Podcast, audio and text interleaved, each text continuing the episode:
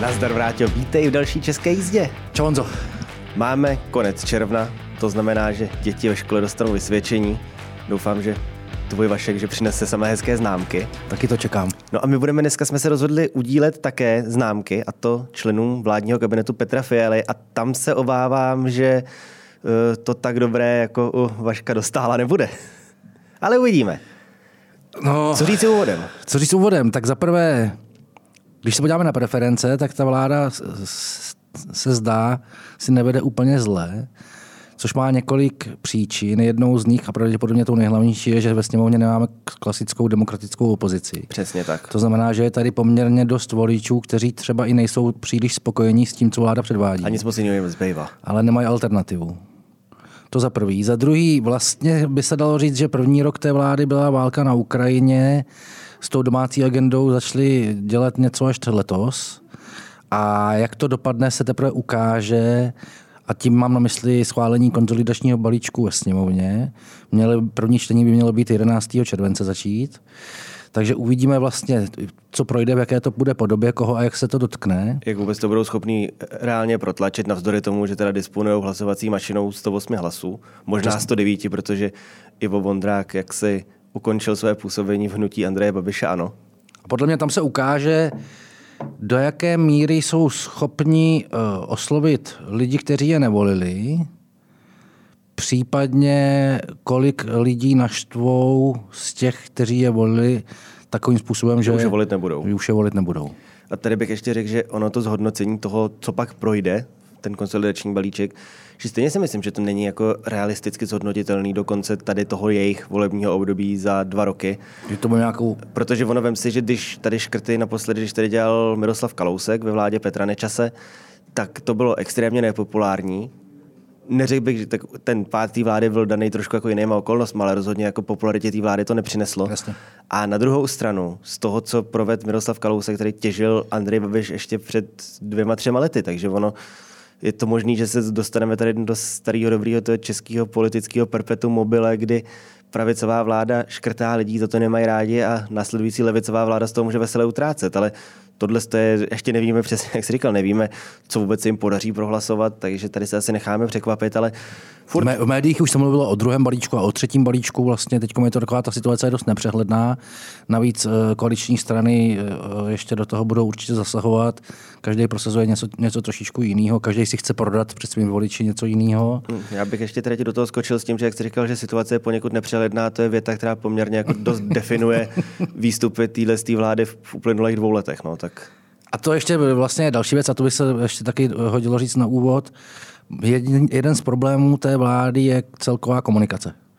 já to, tady, to tady ještě zazní Mnohokrát. podle mě já, jako si vzpomínám, mnohokrát. já si vzpomínám, jeden uh, bývalý český premiér mě kdysi říkal, že si mysleli, že nastoupí k moci a že si to odpracujou a že to by vlastně jako by to nemuseli prezentovat. To je úplně jedno těm a lidem. to není pravda. No. Je prostě potřeba to odkomunikovat, je potřeba to, těm lidem to permanentně vysvětlovat, je potřeba k tomu používat různé kanály. Prostě eh, když sám sebe člověk považuje za intelektuála, tak občas by měl jít do blesku nebo někam. Uh, tohle je zásadní. Naopak si myslím, že špatná vláda, která to bude eh, dobře prezentovat, si získá tu popularitu u těch lidí mnohem s nás, než dobrá vláda, která to nebude umět, a nebo to bude špatně prezentovat, což je paradox, ale bohužel Gaussova křivka je neúprostná a takhle to u lidí funguje. Ona, ta, ta politika jako samozřejmě měla by být primárně o schopnostech, ale zároveň je to taková jako soutěž v popularitě, kde hold občas vítězejí sliby, které jsou nesplnitelné nad, nad reálnýma krokama, ale to taky není nic nového a to není problém, na kterém tady jako schází vláda Petra Fiala, ale to je problém, na kterém tady scházely všechny ostatní vlády, včetně těch levicových. Dneska ve sněmovně by se mělo začít projednávat ta dohoda mezi Českou republikou a Spojenými státy americkými, která se týká ob- obrany. A to je další přesně ta věc, vlastně, že jakoby chybí Demokratická opozice, tady máš jenom, uh, ti tam, co, co, jsme se koukali, než jsme začali natáčet, tak ti tam Okamora přirovnává Janu Černochovou k Vasilu Bělakovi a zvacímu dopisu. No.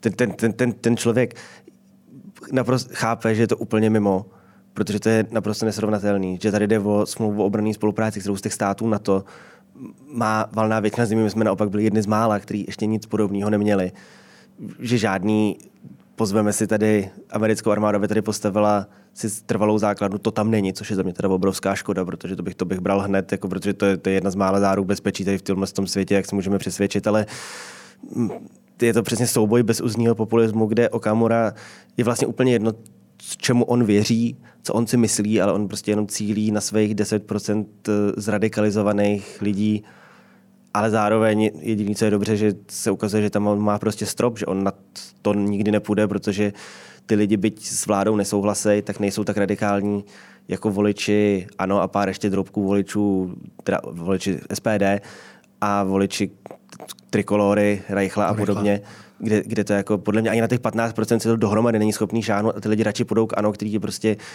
pro ně už to berou jako standardní politickou stranu nebo politický subjekt, který jim prostě aspoň jako občas něco dávali, že v té moci byl. Ale přesto si myslím, že vláda to měla líp komunikovat, že, měla, že normálně měly být, být velký rozhovory ministrině obrany premiéra, kde to mělo rozhodně, být to, rozhodně no. A mimochodem se na tom ještě ukazuje, že hnutí ano, jako to bývalá vládní strana a strana, která opět bude chtít vládnout, je v tomhle daleko konstruktivnější, byť třeba i kriticky se k tomu vyjádří, ale myslím, že i ta sněmovní debata ukáže, že přece jenom v tomhle se od Okam... pokud se v něčem od Okamury hnutí ano liší, tak to bude přesně tady ten moment. Zase ono jako být konstruktivnější než Okamura, to je, to, to, to, to, laťka se válí na zemi a jako přejde i člověk bez noh se přes ní nějak překulí. Takže, to je pravda. Takže, den, ale, den k vládě. Jdeme k vládě. Vysvědčení, co já si pamatuju, už to je nějaký pátek, se vždycky rozdávalo podle abecedního pořádku. Kdo je první, prosím, tak já jsem si, uh, to tady seřadil.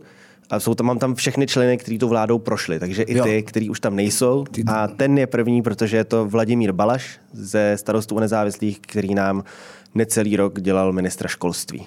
No tak já třeba, moje zkušenost s Vladimírem Balašem, já jsem se opakovaně pokoušel s ním domluvit rozhovor, ani jednou se mi to nepodařilo. A opakovaně jsem se mu aspoň po e-mailu se snažil klást otázky, abych ho mohl citovat ve svých textech nebo ve svých komentářích. I v tom jsem nebyl zas tak úspěšný. Ta úspěšnost byla zhruba tak třetinová, to, což znamená, že když pošleš 8-9 otázek, tak, tak ti přijdou odpovědi. Eh, odpovědi na tři, samozřejmě na ty tři, který, který vlastně ty oželel.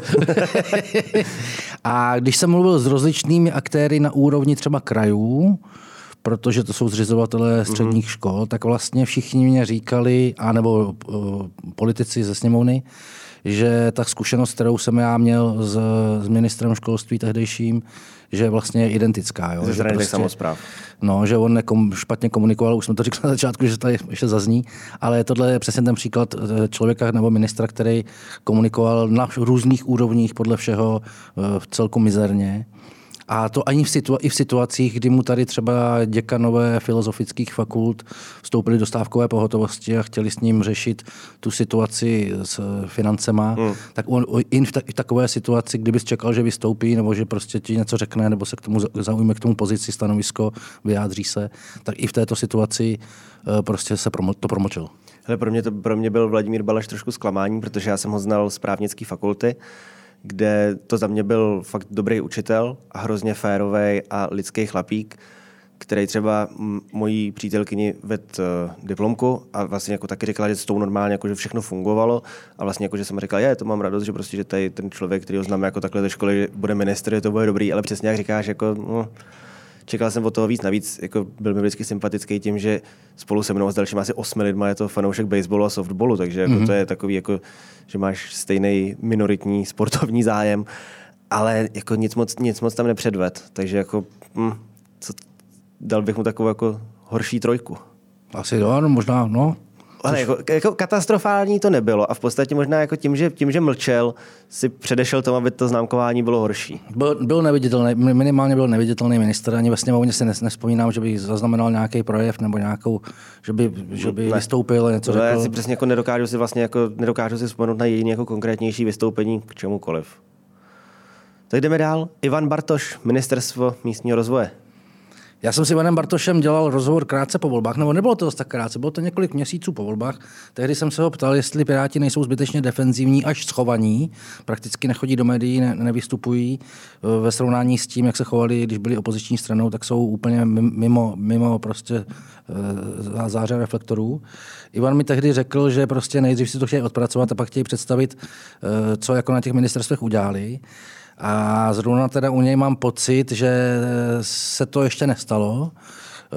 prošel mu stavební zákon, ale který byl poměrně dost skritizovaný z různých stran. Mm. Teprve budoucnost ukáže, jestli ta podoba, která prošla, je dobrá. Jestli to změna k lepšímu vůbec. Uh, tu a tam někde vystoupí a řekne, že prostě pracuje na tom, aby bylo dostupné bydlení, ale jinak bych řekl, že je hodně neviditelný, hodně v útlumu, hodně v defenzivě.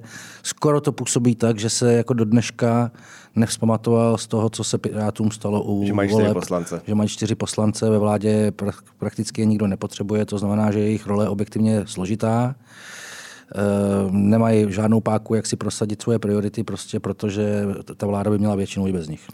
Furt musím aspoň říct, že jako Ivan Bartoš stále působí jako jeden z nejracionálnějších lidí, co v těch Pirátech jsou.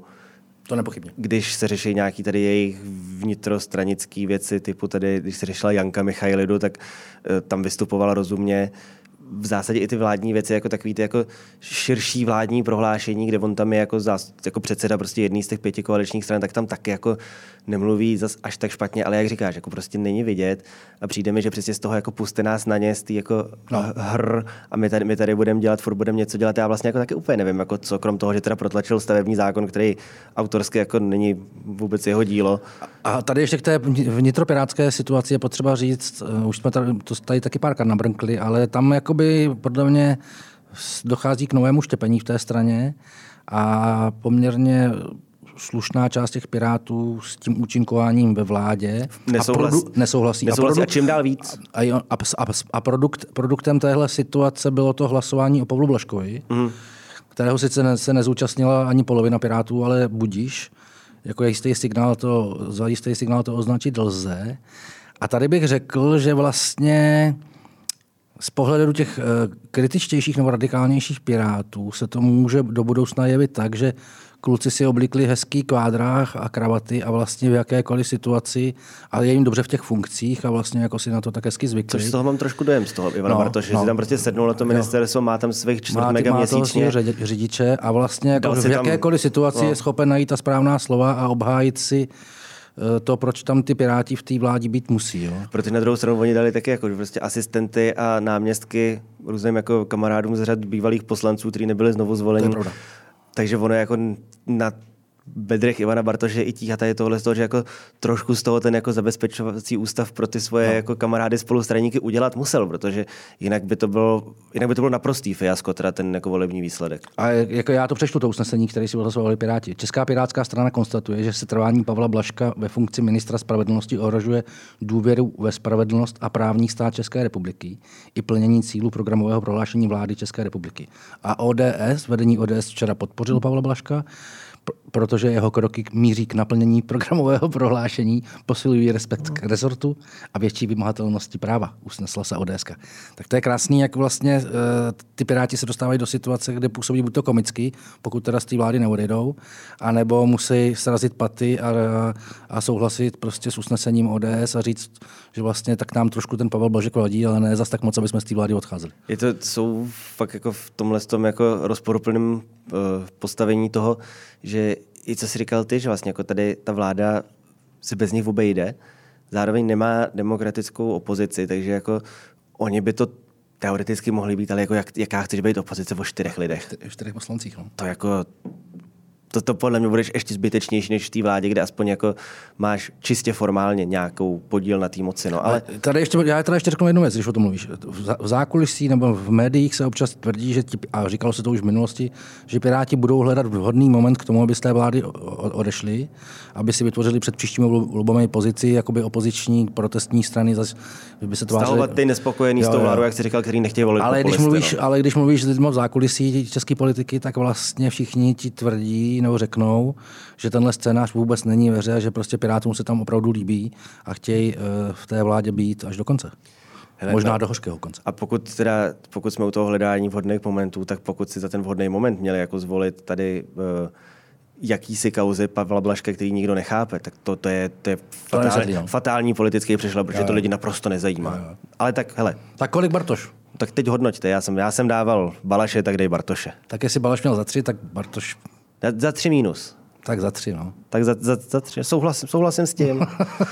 Tady to bude další, další těžší případ. Martin Baxa, minister kultury, kde nepřijde mi, že by ta kultura nějak vyloženě jako umírala, skomírala, nebo prostě šlo to nějak radikálně do kopru. A zároveň tak jako vlastně úplně jako nevím, co ten člověk dělá, krom toho, že občas na mě vyskočí jeho fotky v dřevěném motýlku, jak někde je tu, tu v divadle, tu, tu na koncertě tu na výstavě, něco, někde něco zahajuje nebo někde na něčemu udílí záštitu. Tak já řeknu, co vím. Jo. Já vím, eh, že po covidu hodně, já jsem se dlouhý časy po- pohyboval třeba v divadle Husa na provázku mezi, mezi hercema v divadelním prostředí. Eh, S těma lidma jsem dneska v kontaktu, takže vím třeba, že během covidu a po covidu byli ve složitých situacích. To rozhodně, to jako to rozhodně A že dlouhodobě chtěli nějakou, nějakou pomoc. Jo. Teď ale tu pomoc chtěl kde kdo tehdy, takže, eh, takže nevím přesně, jak to dopadlo. Ale pokud jde o Martina Baxu, tak v jednom místě. Eh, Týká se to České televize a velké, velké a malé mediální novely, což je jeho agenda, což by měl on s, s- s tímhle zákonem přijít na vládu. Mluvil jsem s některými radními České televize minulý týden a pokud mají oni správné informace, tak pokud jde o tu velkou mediální novelu, tak nic velkého se neděje, nic moc zajímavého se neděje. Jo. Hmm. Takže ta vláda původně eh, celkem eh, sebevědomě prohlašovala, že, že to zvládne, že zvládne během jednoho volebního období, což je atypická věc, eh, jako by vlastně novelizovat jeden na ten samý zákon dvakrát. Ale zatím se jí teda podařilo protlačit tu malou mediální novelu, která řeší jenom eh, navýšení, počtu, no, navýšení počtu eh, členů rady a, a rozdělení eh, jejich volby mezi Senát a sněmovnu. Ale to podstatné by mělo být v té velké mediální novele, protože ten zákon je z roku 92, to znamená ještě z doby před internetem. A to se zatím jeví tak, že se nic moc nehybe. Což je fascinující, že vlastně jako nedokážeš ani s těma 108 křeslama v té sněmovně jako protlačit takovouhle věc, byť tu, tu, ten výtlak na to máš, že jo? To jo, ale zároveň ta, ta koalice je, je složená z pěti vládních stran. Jo? Kde každá má trošku jinou představu o tom, jak Každá by má to trošku mělo jinou vypadat. představu, no. to znamená, že zjevně se jim ten kompromis hledá složitě. Navíc v době, eh, kdy je, kdy je celkem draho, budou muset nějakým způsobem vyřešit, ať už jakýmkoliv, ty koncesionářské poplatky a to je prostě věc, na kterou si nikdo netroufl od roku 2008, kdy se zvedali naposled. To je jak když zdražuješ pivo, no. Ono to ví, že tohle, tohle to jako nikdy nebude přijato s radostí. Tak já nevím, Martin Baxa tak asi taky za tři. No, tak... Hm. To Ne, ne, nemám pocit, že by to bylo jako úplně tragický, ale prostě, ale jestli je tři dobrý, tak jsem schopný říct, že jako, že Martin Baxa asi dobrý. Asi jo, ale ještě musí máknout teda, no. Teď tady máme jednoho člověka dvakrát, protože byl na dvou ministerských postech, a to je Mikuláš Beck, který byl nejprve ministrem pro evropské záležitosti a teď ho máme na školství.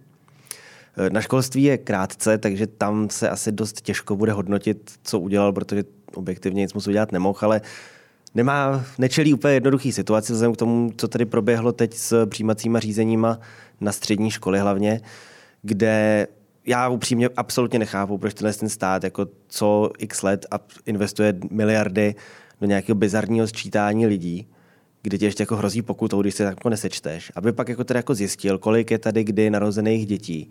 A, A nepřipravil... pak s tím neudělal vůbec nic. A teď ty jako děti chtějí jít na střední školu a všichni říkají, je, ono jich je hodně, co Hmm. budeme dělat? No, měli jste na to docela dlouho, protože těm dětem je 15, takže jste jako 15 let věděli, že jich je hodně. A asi jako tady nehrozí jako nějaká epidemie příušnic, co jich třetinu vyhubí, jako že by najednou těch míst na těch školách bylo hodně.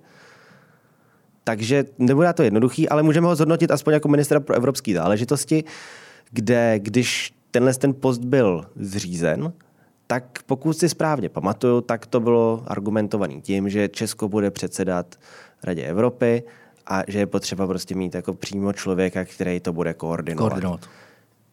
Já si upřímně nevybavuju jediný moment, kdyby tam něco koordinoval Mikuláš Beck. Vždycky tam byl vidět jenom Petr Fiala nebo Josef Síkela.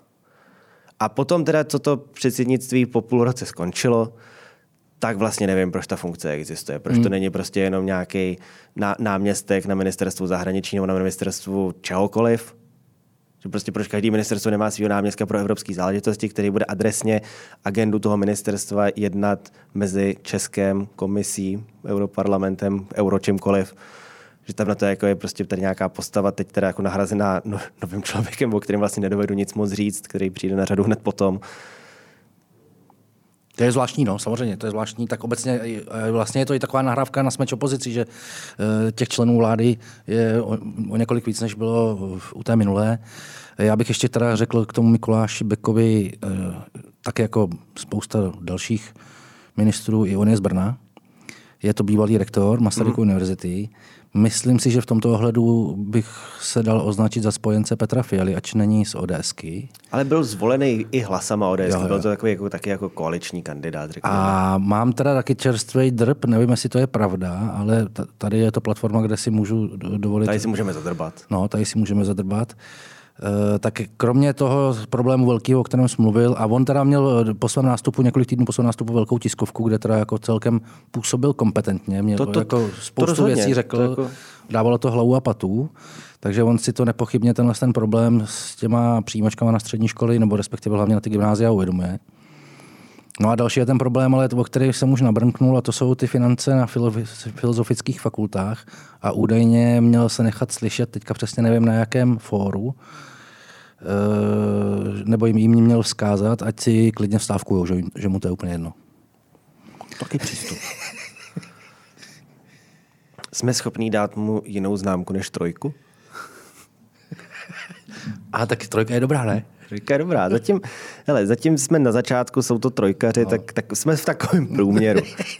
tak třeba se, třeba se teď odchýlíme. Pavel Blažek, minister spravedlnosti. Tak řekni něco k němu ty, ať nemluvím furt já. Hele, Pavel Blažek, já mám pocit, jako vystudovaný právník, no, že ten rezort nevede vůbec špatně, že se tam snaží prostě dělat něco s věcma, kde, kde je dlouhodobý problém, což se mu i stává jako kamenem úrazu, což je typicky prostě přebujelost toho, co si tady dovoluje státní zastupitelství kde výsledkem těch jeho bojů se státníma zástupcema je přesně to, že tady jako vznikají různé kauzy Dua, Valášek, Jelínková o tom, jak je on součástí nějakých živých kauz, kde vlastně se pak ukáže, že není.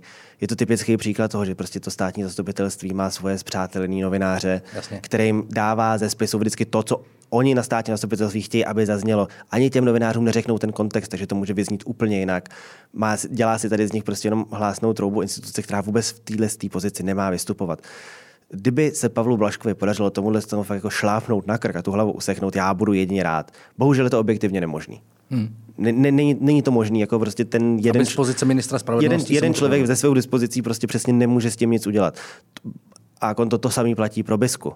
Úniky z Bisky taky jako furt přes dva stejný lidi, kde se občas ukáže, že to bylo prostě jinak, nebo že to jako ten kontext byl trošku jiný, ale potřebovali, aby se tady prostě otočila nějaká, jako, nějaká informace. Nemyslím si, že jak bezpečnostní informační služba, tak eh, tady státní zastupitelství by si měli hrát na nějaký spin doktory a ovlivňovat tímhle tím stylem jako veřejný mínění. Nepřísluší jim to. Jak jsi sám říkal, Pavel Blažek eh, v Pirátech ho zjevně jako nemají rádi, takže hlasují o jeho odvolání, kde on k tomu jako říkal, že tak když se tady o tom bavíte a hlasujete, tak já bych k tomu třeba taky chtěl něco říct, tak tomu řekli, že, jako, že, hmm. že jeho nikdo slyšet nechce, což je taky komický moment. Je to bohužel historicky sporná postava. Byť... Nepochybně kontroverzní. Nepochybně kontroverzní, ale já si nemyslím, že by to ministerstvo vedl špatně. Já to sleduju Pavel Baška dlouhodobě, nebo roky, protože tak jako Mikuláš Bek a do, spousta je dalších ministrů, nebo třeba nový generální ředitel České televize je z Brna.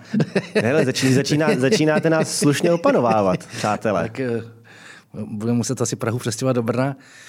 Ale no, tak uh, mě třeba zaujalo, a to je třeba, myslím, že zajímavý, možná by si to posluchači mohli dohledat. Uh, je to asi dva nebo tři měsíce, kdy ho na svém blogu na aktuálně CZ podpořil Matěj Holan. Mm-hmm. Matěj Holan, který založil Žít Brno a který by nejspíš Žít Brno nezaložil, kdyby, kdyby neexistoval, bab, ne, ne, ne, kdyby neexistoval Pavel Blažek a Roman Onderka. Jo. Takže uh, a šlo přesně o ty kauzy, o kterých jsem mluvil. Prostě kdy novináři když, mají echo. Jako přesně, když už i tvůj jako skalní politický nepřítel se tě zastane, protože prostě vidí, jako, že je to braný jako ten útok na tebe přes naprosto nesmyslnou linku, tak to taky o něčem svědčí. Ale to, že to Pavel Bašek nebude mít jednoduchý, je jasný. Současně pro politický kontext možná není od věci říct, že uh, on byl jeden z těch, kteří pravděpodobně přišli s tím, že ten, uh, kdo by mohl tu ODS postavit na nohy, bude, by byl Petr Fiala. Mm-hmm taky z Brna, že jo? Takže oni, jak říká kolega Bohumil Pečinka, komentátor, Fiala není typickým politikem ODS, on je prostě hostující profesor, který zaštítil ten projekt. A už ho dlouhou dobu jako a vlastně jako nejenom, že ho dokázal oživit, dokázal i znovu přivízt do té vlády, což se no. třeba v roce, řekněme, 2013, 14 jako nejevilo jako úplně realistický scénář, že se no. to kdy stane. No. Ale hele, za mě, já Pavlu Blaškovi bych dal dvojku. Výborný. Tak, máme tady, zati- z- a vidíš, Pavel Blažek s dvojkou se rázem stává premiantem. Hned po něm máme Janu Černochovou. Tak řekni taky něco ty. Eh, Tak eh, já musím uznat, že ohledně Jany Černochový neumím být úplně nestraný, protože se známe přes 20 let. Fakt? Děl- Dělala s mým tátou, eh, když táta byl ve finančním výboru na Praze 2 před fakt jako hrozně dlouhou dobou. Myslím si, že během tý, že prostě zdědila ministerstvo v podobné situaci, jako ministerstvo zdědil Adam Vojtěch, že ten tam přišel s tím, že tam bude tak nějak něco si dělat a najednou přišel covid a měl v podstatě nejsložitější pozici ministra zdravotnictví v historii České hmm. republiky. A upřímně Jana Černochová taky jako dostala ministerstvo v nejsložitější situaci, protože v uplynulých 33 letech jako na evropském kontinentě žádná válka nebyla. Myslím si, že, jako, že drží dobře tu linku toho, že budeme pomáhat Ukrajině, to všechna čest. Hrozně jí obdivuju za to, jak je schopná zvládat veškerý útoky na svoji osobu, které jsou občas fakt jako odporný a sprostý. A fakt jako z grácí to přechází. Takže jako za tohle to super, za to jí hrozně chválím. Přijde mi, že to, že to je dobrý. Ale taky tam prostě jsou určitý kontroverze, třeba když se řešilo jakože uh, osobní vztahy s náčelníkem generálního štábu, generálem Řehkou, kde taky vlastně do posud jako nikdo vlastně pořádně neví, jako kvůli čemu se měli pohádat, pokud k tomu vůbec teda jako reálně došlo, jakože asi jo. Teď teda jako je další kauza s tím, že by se měli tady uh, organizovat nějaký předražený nákupy, nějaký armádní techniky, což si ale jako zase řekněme, nalejme si čistého vína, že to není něco, co tady vymyslela Jana Černochová v uplynulém roce, že tyhle ty projekty běží dlouhodobě. tak dlouhodobě, jako že to je taky něco, co spíš jako zdědila. Já bych řekl, jako já jsem s Janou Černochovou, já jsem s ní spokojený. Ale nemyslíš si teda, že aspoň pokud jde o tu smlouvu, o které jsme mluvili a která dneska bude se projednávat, Tak a nejenom dneska, měla, tam, dlouho měla, měla, to, měla to mnohem víc komunikovat na všech myslitelných frontách, že to je něco, co prostě tě téměř nic nemění, je to technikálie, je to něco, co ostatní státy na to mají. A na druhou stranu jsem rád, že český hlas je v rámci války na Ukrajině slyšet a že je to slyšet jako jeden z těch hlasů je hlas Jany Černochový jako dobrý ministrně obrany. Že to je jako m, trošku, že boří za mě ten úzus toho, jako že na obranu ženská nepatří. Hmm. Takže pro, pro to, co jsi říkal, pro to, že teda mohla trošku jako víc komunikovat a vysvětlovat tu smlouvu, tak bych jí dal dvojku stejně jako tomu Pavlu Blaškovi. Výborný. Tak. Martin Dvořák, ministr pro evropské záležitosti po Mikuláši Bekovi. Jo, tak ten neklas- neklasifikován. asi. Neklasifikován, má moc zameškaný hodiny. Tam přišel teprve, přišel do třídy z jiné školy. Teď tady máme hlavního aktéra Petra Fialu. Petr Fiala. Ty jo, tak uh, Petr Fiala, no. Já jsem jeho žák, mě učil na katedře politologie před více jak 20 lety, takže Co dal za známku tobě, aby jsme věděli, jak, jak se, já jak se jsem, protnete? měl, já jsem tuším, že jsem u něj dělal tři zkoušky a všechny byly za A, člověče. Dokonce jsme ještě měli papírový index, mám tam jeho podpisy, jsem to, to mám ještě, tomu, možná někde našel. Tomu trošku dlužíš dobrou známku. Hele, tak Fiala, no, tak uh, kdybych to měl říct v celém kontextu, tak uh, vyhrál volby, což pár let předtím by čekal málo kdo. Ten projekt, eh, o kterém jsem mluvil eh, s, s Topkou a s Lidovcema, je evidentně úspěšný. Uvidíme, jak eh, v tomhle z tom ohledu se mu to podaří eh, do příštích voleb. V každém případě jeho styl je známý všeobecně, on emoce nedává moc Profesor, najevo, no. je prostě klidný, věcný, racionální. Eh, První půl rok, nebo mm, bylo to první půl rok nebo druhý půl rok. Byli jsme, představili jsme Evropské unii, tak myslím, že tam byl hodně, se věnoval té zahraniční agendě. To tež lze říct o válce na Ukrajině. Eh, Jakoby spíš utíkal do toho zahraničí. Navzdory tomu, že před, eh, krátce po těch volbách říkal, že to hlavní bych viděl v domácí politice, tak se to Ta, tak, já myslím, že ta situace mu to trošku Jo. nedovolila, jako, Jo, ale, jo. ale máš pravdu, že tam že to tak, říkal. eh, tak možná má nějaký to, dluh k tomu, aby teď jako napnul veškerou energii k tomu, co se děje tady, protože spousta lidí bude eh, mít určitě eh, různý reakce na to, co ta vláda schvaluje, takže si myslím, že na tomhle by mohl zapracovat, ale jinak si myslím, že v rámci toho jeho nastavení a v rámci možností a kontextu eh, si nevede špatně. Já jsem třeba mluvil s některými lidmi ze zákulisí a ptal jsem se jich, jestli Petr Fiala nechystá v určitý moment nějakou větší rekonstrukci vlády. tak jsem, tak jsem se dozvěděl, že v ODS panuje přesvědčení nebo respektive zkušenost s vládou Petra Nečase, který eh, tu vlá, eh, ty ministry celkem často měnil, hmm. až se mu to jako úplně rozklížilo. Takže údajně Petr Fiala, jeho cílem nebo v danou chvíli ta jeho základní myšlenka je taková, že chce tu vládu udržet pohromadě. To si myslím, že se mu, se mu daří a že to je přesně to, to co má jako povaze, jako že prostě je, Eh, je ten typ člověka, který jedná kompromisně, který chce brát ohled na všechny koaliční strany. Není to typ politika, který by někoho zadupával do země, už vůbec ne svý koaliční partnery, ale spíš prostě chce společnou dohodu na všech věcech, který, eh, který ta vláda dělá a tak to chce i prodávat veřejnosti. Já bych řekl, že Petr Fiala mnohem víc než sami lidovci stělesňuje to lidovecký heslo o klidné síle. Jo. A kdyby se šlo hodnotit čistě za mě jenom to, jako, jak působí na v zahraniční politice, tak tam je dal jako jedničku s hvězdičkou naprosto bez debat, ale bohužel jako zahraniční politika volby nevyhrává. nevyhrává. A jak říkáš, není to špatný, ale řekl bych, že má navíc. No, tak eh, já to taky můžu říct. Já jsem s jeho tiskovým mluvčím domlouval už loni v březnu rozhovor. A věděl jsem, že je ta válka, že prostě čelej věcem a že jsou pod tlakem a že, to jako, že toho nemají málo takže jsem na něj nějak nenaléhal a vždycky tak třeba jednou za dva měsíce jsem ho jen tak jako SMS-kou, jako že mu mávám a že a jestli o tom ví, co mi slíbil. No, zatím se to, nebo, ne, jako zatím, zatím se to nestalo. Hmm, škoda. Tak co, na, jako mu dáme finální? A já bych Petru Fialovi dal klidně jedničku. A já klidně taky. Já bych mu, jako srazil bych mu, nedal bych mu tu hvězdičku, to bych mu srazil teda za to, ale jinak si myslím, že je to dobrý a uh, bohužel, jak jsi říkal, jako já tady nic lepšího v současné době nevidím. Jako jak nevidím tady alternativu na dobrýho premiéra k Petrovi Fialovi. Já jsem mimochodem mluvil s Pavlem Blaškem, o kterém jsme už mluvili před, před minulým sjezdem ODS, to znamená předtím ještě před těma volbama. A jen tak off record jsem se optal, eh, co by se stalo s Petrem Fialou, kdyby ty volby prohráli. Jestli, jestli by zůstal předsedou ODS. A Pavel Blažek si tak jako asi na vteřinu zamyslel a pak mě říká, a vy někoho vidíte, kdo by to mohl dělat? To je ono. To je ono. Jedeme dál. Petr Gazdík tak já myslím, že člověk, který na ministerstvu školství skončil kvůli největší korupční kauze svého hnutí starostů a nezávislých, jako to na dobrou známku nebude. Hmm. No, tak starostové... Ani to, ani to nebylo podle mě, jako, ani to nebylo takový to, že by to jako zařízlo člověka, kterého si měl rád a mrzelo tě to. Hmm.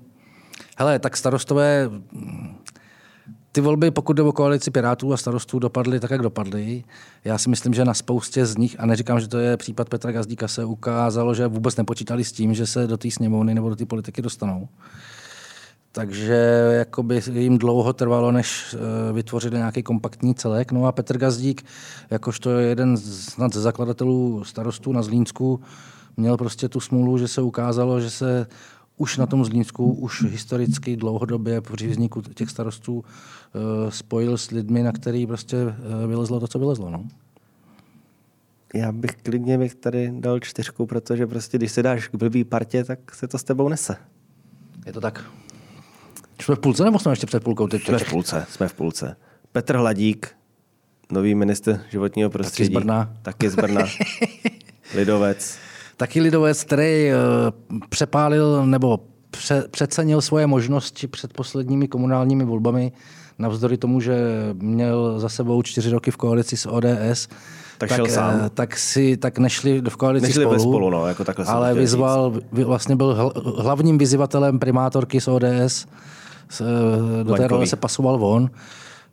Já jsem s ním mluvil asi půl roku před volbami, tak mě říkala, že je to v celku komická situace v tom slova smyslu, že ona, když na pátek na 11.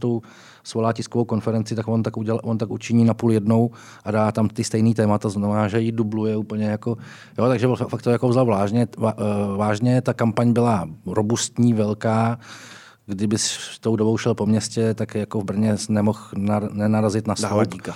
Na, hla, na kterým je hladík. No. Takže... Pamatuju si, že když jsme tam eh, loni touhle dobou měli no. letní Topol no, show no. live, takže tam, tam všude byl hladík jezdil na šalinách. Takže to byla masivní, nakonec se mu to nepovedlo, vlastně prohrál ty volby A pak tam vázla, vázl vznik koalice, přičemž lidovci přišli s tím manévrem, že odvolají nebo že skončí ministrině životního prostředí. Oni ho povolají do Prahy a tím pádem se tam uvolní atmosféra a uvolní mm. se uh, jako ruce k tomu, aby ti lidovci zůstali v té koalici uh, s Markétou Voňkovou, což se nakonec stalo. Což se nakonec stalo, takže ten člověk spíš tady sehrál přesně roli takhle jako v no. politických pohybech, na, to, na, na ose zpráva, samozpráva. No. Na, to, aby jsme, na to, aby jsme hodnotili jeho počínání je tam, na ministerstvu krátce, no, taky. je tam krátce. Hned po něm je teda uh, žena, kterou vystřídal Anna Hubáčková, kde upřímně krom toho, že během předsednictví tlačila Green Deal, aniž by úplně působila dojmem, že ví, o čem mluví, a toho, že odešla, já si nevzpomínám taky jako žádný její jako nějaký větší no, politický akt.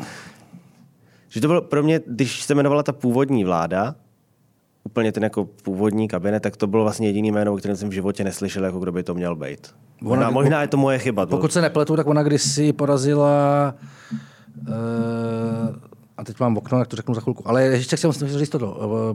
Lidovci si vzali tři silné rezorty, nebo tři rezorty, které si člověk spojí s KDU ČSL. A dali tam Jurečku a dva neznámí lidi. No a slibovali si od toho, že jako vlastně to bude takové, jako, že vytvoří takové jako sil, silný podhoubí k tomu, aby mohli prosazovat svoji politiku. A zdá se mně, že se jim to moc nedaří. A to navzdory tomu, že vlastně oni jsou přesně v opačné situaci než Piráti. Jo? No, oni mají 4% podporu mezi voliči, ale, mají, asi ale mají, asi, poslanců, mají no. nejvíc poslanců od roku 92, jako, ani za se neměli tolik.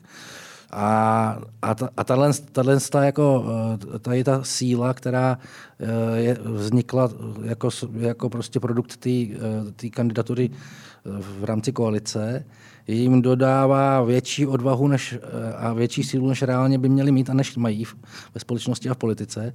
Což podle mě má svůj důsledek třeba v tom, že v některých těch kulturních otázkách, ve kterých jsou hodně konzervativní, tak tlačí na pilu víc, než jako... Než by odpovídalo no, jejich reálnému no, významu. No. Je to, je to tak, že tam vznikla jako disproporce mezi jejich voličskou podporou a zastupitelským no. číslem, jako který tam mají.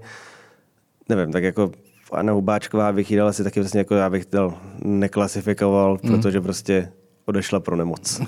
Už to nechtěla dělat. A jdeme na hlavního lidovce Marian Jurečka. No tak Marian Jurečka, to je Marian Jurečka je lidovec s velkým L. Prostě člověk, který teď v pravicové vládě zastává levicovou roli, rozdává občas s verbou, že i Babiš musí koukat. Kdyby byl v levicové vládě, tak podle mě bude dělat přesný opak a bude on tam ten, kdo tam bude držet to pod krkem, že on je tam ten pravicový, co tam tak šetří. oni řekli, že budou sociálním svědomím vlády. Mm, Otázka hezký, je, jak no. se jim to daří, jak jsou v tom věrohodní. Nepochybně Jurečka zabodoval, když se vypravil svým traktorem pomáhat eh, na Jižní Moravu do vesnic, do tornáda. který byl zničený tornádem. Eh, já jsem s ním byl na kampani, lidovci měli impozantní kampaň podle mě. To prostě bylo neuvěřitelné. Já jsem, oni začínali o půl šestý ráno já doko, byl jsem v Olmouci s nima, v jeho kraji. Začínali ranní modlitbou? Ne, ne, ne, hele, normálně, jako já jsem vlastně jel z Brna, nemohl jsem se tam dostat na tu, na tu dobu, jak jsem musel jeden předem a vyspat se tam v hotelu, ale ráno o půl šestí mě nabrali a jelo se prostě k jedné fabrice, někam do Prostějova nebo do Přerova nebo někam. A tam prostě normálně mezi půl šestou a za pět šest jak přijížděli ty různé autobusy a lidi v autech, tak prostě nastoupilo 2000 lidí do, do fabriky, nebo 1500, prostě do, docela dost. A jako oni s týmem lidí tam stáli u těch dvou vchodů a měli jako svač, nabalení takový svačiny, jako že chleba, něco, jo, něco. Jo. A každý mu to rozdávali a to jeli. No. A jako říkal jsem si, tyjo, to je masakr, to je jako během 20 minut oslovíš poměrně slušný počet lidí a jakože jako to fakt jelo. Jo. A takhle jsem s nimi byl na několika místech, že pak se někam na nádraží, něco, něco, pak jsme byli někde ve městě. Takže jako ta energie tam byla obrovská. Myslím, že u KDU, o KDU ČSL lze říct, že se jim za poslední roky podařilo, pokud jde o mladé lidovce, na, nalákat poměrně slušný množství lidí, aspoň teda na té Moravě. I, I v Praze mi přijde, že, jo, jako, takže že to jako docela, po téhle jako, stránce to, žije, to žije. No. no a Marian Urečka, no tak Měl, podle mě měl, měl být minister zemědělství, ale prostě lidovci tak chtěli jako tenhle ten rezort, je... že, že nakonec prostě si ho vzal von. Tam zrovna u lidovců A je to jsou... rezort, který je těžký objektivně. Jo? To, a tam jsou prostě přesně ty rozpory, že zemědělec ti dělá ministra práce a sociálních věcí a učitel ti dělá teď ministra, ministra zemědělství. Jako, jasně, ale zároveň prostě jako je, má ten minister má v první řadě manažer, který si to umí jako řídit ty lidi, kteří tomu jako rozumí ještě víc než on, ale samozřejmě působí líp, když z toho oboru je. Nevím, aby jsme se dostali k nějaký, já bych dal Majero Nurečkovi třeba jako tři mínus, protože občas fakt nedává smysl. fakt, fakt, fakt ne. Martin Kupka, minister dopravy. Řekni něco. Ale jako přijde mi, že to je lepší než tam ty různý danťokové, co tam vládli za Babiše. Taky není úplně tolik vidět, jako bych si asi přál, ale jako když něco říká, tak to dává nějaký smysl. Teď jako upozorňoval na to, že do roku 2030 potřebujeme investovat asi 5 bilionů do infrastruktury, který nemáme, ale ale pokud jde o tu dopravu, co, tak myslím, že jako... každý, každý, když se zeptáš, tak vždycky to bude záviset na tom, na tom kde, je, kde bydlí. No, kde bydlí a jaký, jako čím se dopravuje, jestli jezdí po dálnici, po, po, po, po okreskách. No, když, nebo jezdíš, jestli, když jezdíš autem štvetě, že je to zacpaný, když jezdíš no. vlakem štvetě, to má spoždění. Když no, jako jezdíš třeba jako tam... já jezdím s českýma dráma, to jsou velký zážitky, jo, jako to normálně. jsem si před 14 dní, jsem byl z Prahy, tak jsem si koupil... Byl rád, jsem, že jsi dojel. No, tak a já hlavně jsem si koupil jízdenku do jedničky, že jsem chtěl pracovat, to za prvý. Plno. A za druhý Eh, no ne, tam vůbec ten vagon nebyl. No vidíš to. No tam vůbec ten vagon nebyl. A já jsem říkal tomu, eh, tomu průvodčímu, že hledám tu jedničku. On říkal, tu tady není. a já říkal, co mám dělat? No tak si sedněte tady a můžu vám nabídnout prostě, že vám to jako vyučtuju. Jo? A já říkám, tak to já chci. A taky, a taky teda jsem počítal, že si sednu do jedničky, že tam bude internet. Když národní A takže já chci jako ty peníze za to, že tady není internet a za to, že tady není jednička. No počkej, ale, zisk, počkej, ale počkej. A on teď normálně to začne něco ťukat a takový dlouhý papírky mu vyjíždějí z té věci, co má v ruce. Z toho terminálu. A, já říkám, vy mě jako nedáte ty peníze. Ne, to já vám nedám, to si musíte jít Če, na, pok- na, na pokladnu a tam oni vám to do 14 dnů vyřídí. Říkám, to je vynikající. tak já taky příště zaplatím ze 14 denním spožděním jízdenku. A on říká, a on pak chvilku se jako tak zamyslel a říká, a nebo to, za ty papíry, co tady mám, si tady můžete od paní, co tady jezdí s, vozejčkem. s vozejčkem, koupit třeba pivo, nemáte žízeň? Jo, tak, takhle jako to je s českými drahama, jo.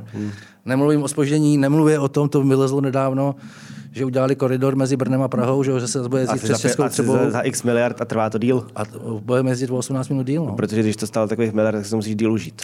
Takže s českýma dráma, jako navzdory tomu, že prostě jezdím s nimi a jezdit budu, že nemám auto, tak eh, jako je to fakt velká, velká zábava. No. No tak co dáme Martinu Kupkovi? Já zase uvědomuji, že tohle jsou věci, které nejde spravit. To nejde no, spravit z pozice ministra. Jako neluskneš, jako... neluskneš prstem, jo? to má prostě svůj... Já samozřejmě říkám, moje ideální řešení bylo, kdyby ty český dráhy zprivatizoval, ale samozřejmě ale, politic, hele, politicky průchozí to není. Politicky průchozí to není a tam jako my máme poměrně hustou síť eh, železnic. Máme ten nejhustší síť. Jako a je vůbec, otázka, se podíváš jestli, jako na komerč, Německo, jestli tam... komerčně by bylo udržitelné jezdit eh, tam, kde jezdí i české dráhy. Byť je to samozřejmě ztrátový, ale je to služba prostě. No. Hmm. Tak co, dva mínus? Jo. Dva mínus, jo, dobře. Helena Langšádlova.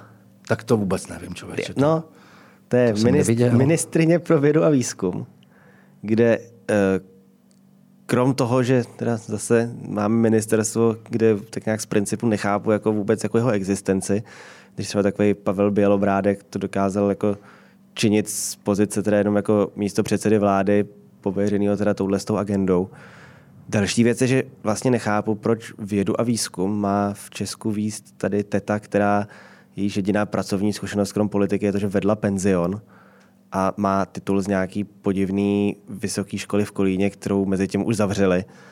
Neumí anglicky. A vlastně já vůbec nechápu. Co dělá?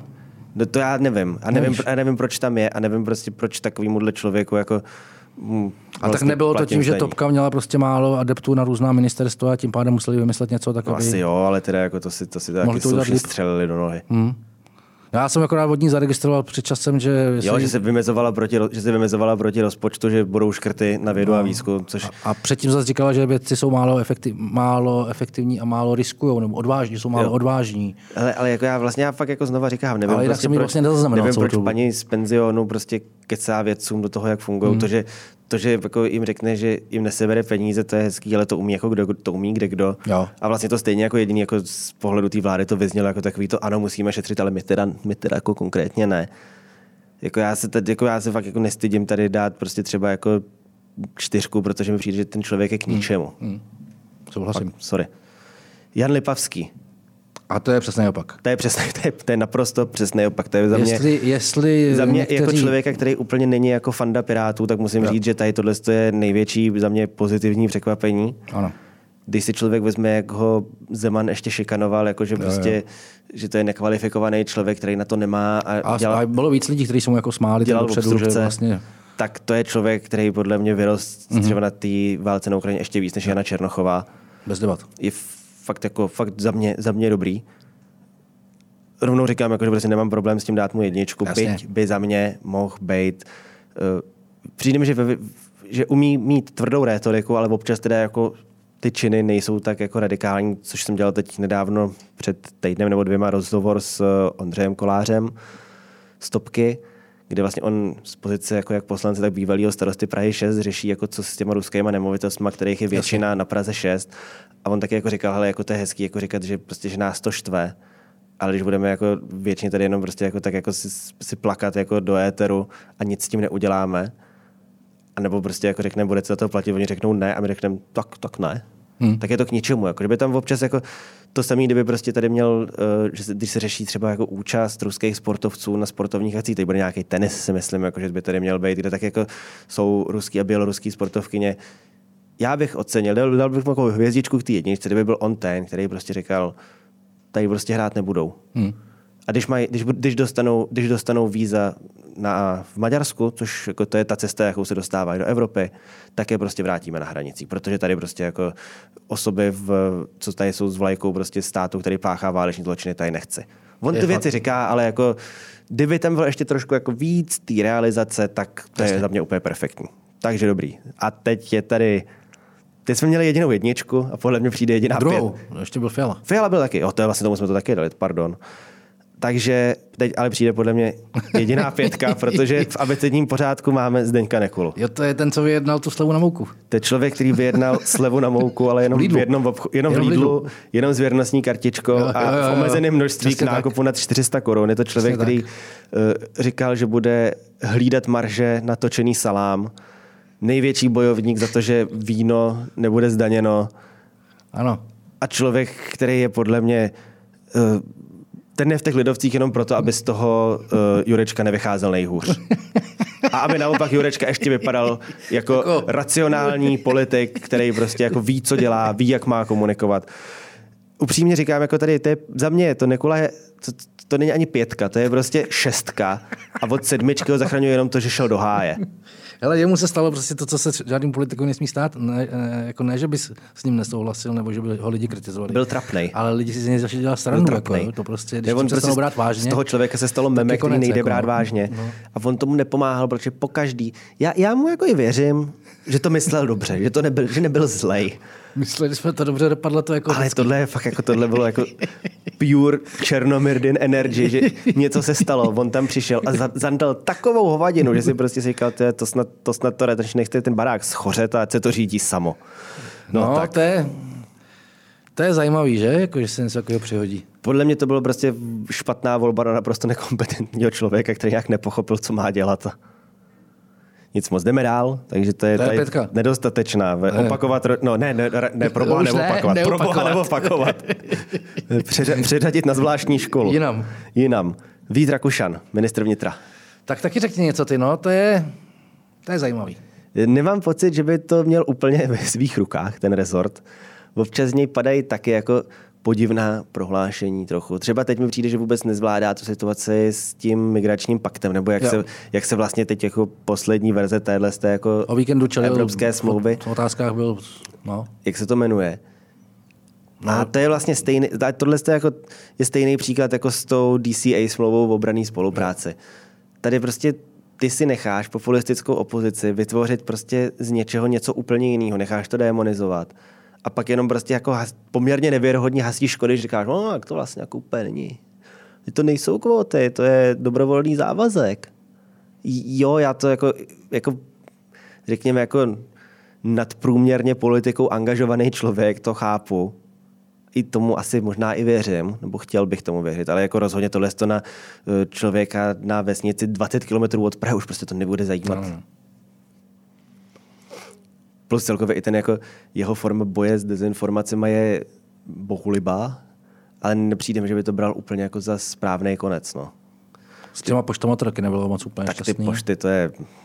Ale zase jako pošta, podle mě, to je pošta, pošta jsou český dráhy pod jiným rezortem, to je, dokud se to neprodá, nesprivatizuje, tak to nikdy fungovat nebude a bude to prostě jenom jinak špatný, takže No, tak hele, rezort ministerstvo vnitra jako taky asi není úplně jednoduchý rezort, jo, ale máš pravdu, že no, kolik? Ale za mě ještě mě tam jako štvetím, jak tam drží stráž, jako chápu, že je to jeho rezort, že jak drží stráž prostě nad policajtama, kterých tady máme jako, my jsme asi sedmá nebo kolikátá nejbezpečnější země podle mě na Osmá, světě. myslím, teďka říkali.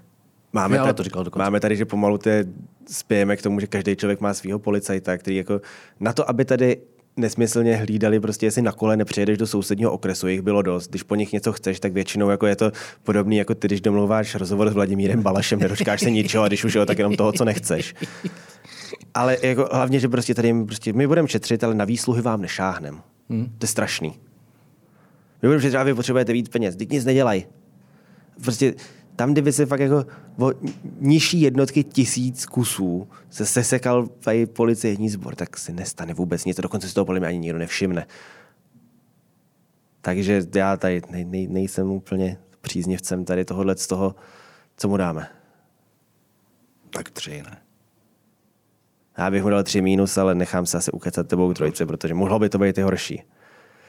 Josef Síkela, další za mě příjemné překvapení. No.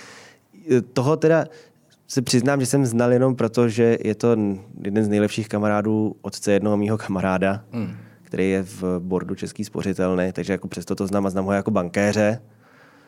A vždycky jsem na něj jako slyšel poměrně chválu, že to byl člověk, který jako uměl.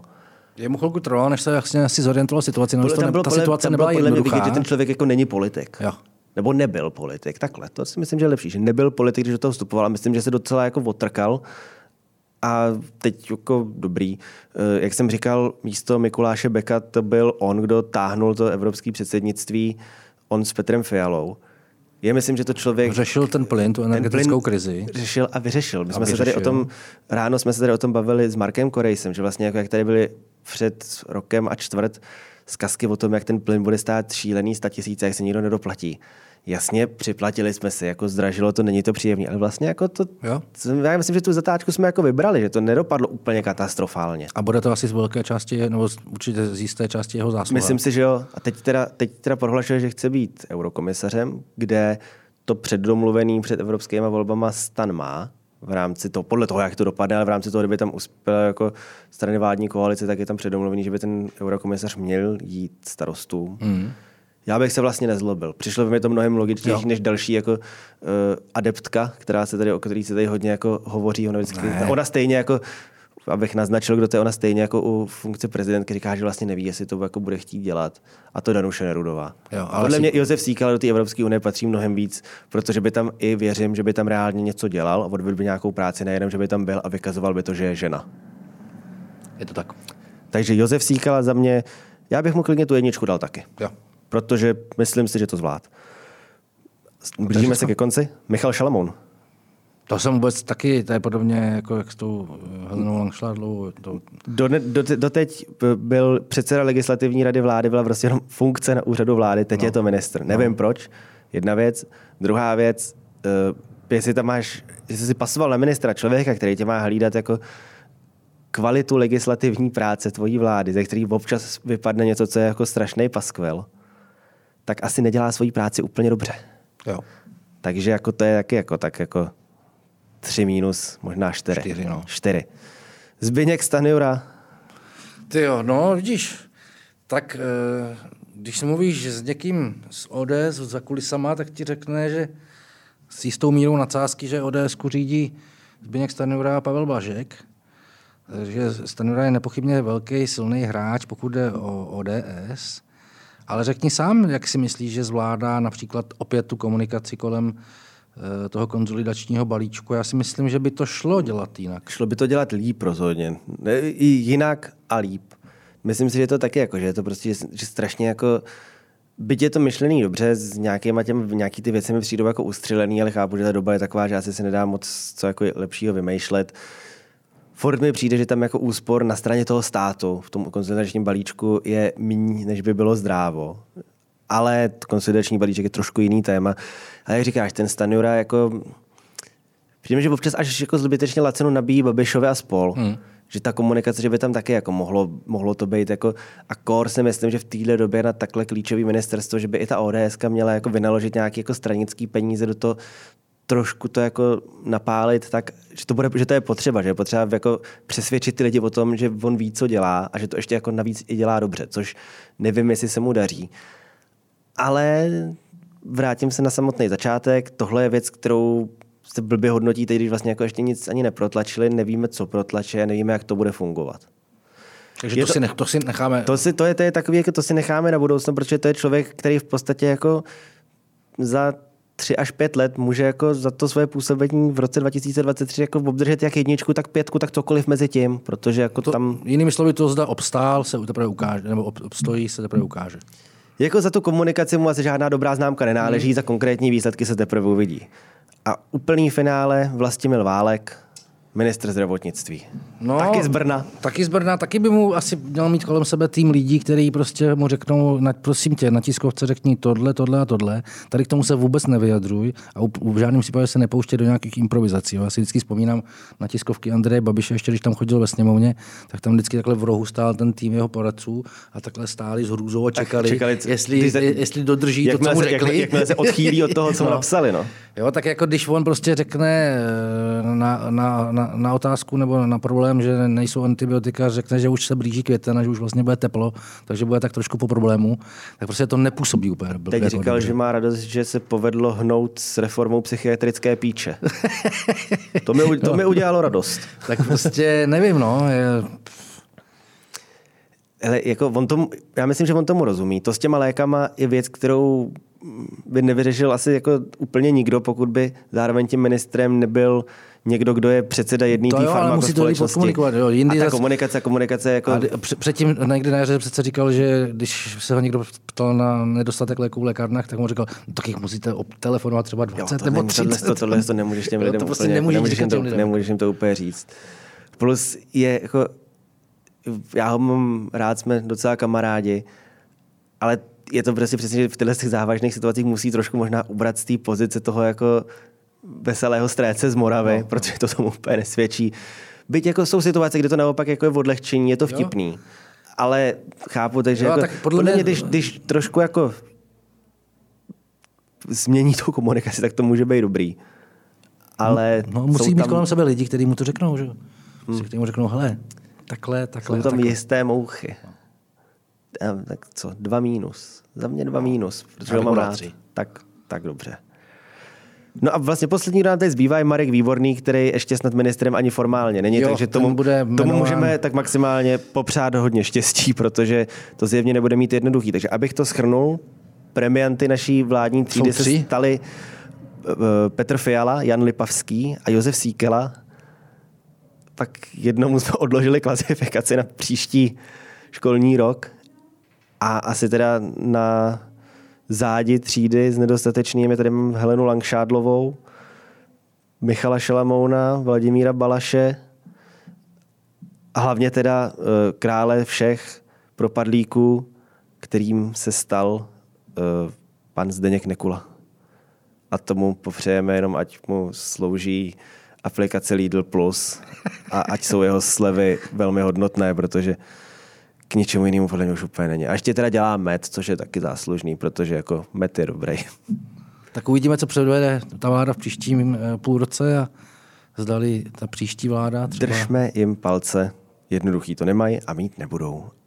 A může být jenom hůř. Přesně tak. Tak jo. Tak to bylo dneska dlouhý, ale zhodnotili jsme úplně všechny tak nám třeba napište, co si o tom myslíte, pokud si o tom něco myslíte.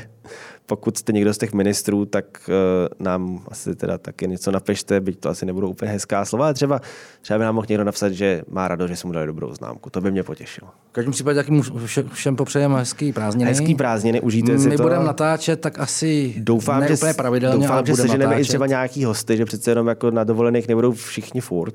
Navíc politici slibovali, že parlamentní prázdniny taky nebudou, takže ono ještě aspoň bude Hele, co komentovat. Uvidíme. Bude co komentovat. Zatím se mějte hezky, popřejeme vám hezký začátek prázdnin, ať stojí za to a budeme se tak nějak jako v nepravidelně pravidelných intervalech výdat a slýchat.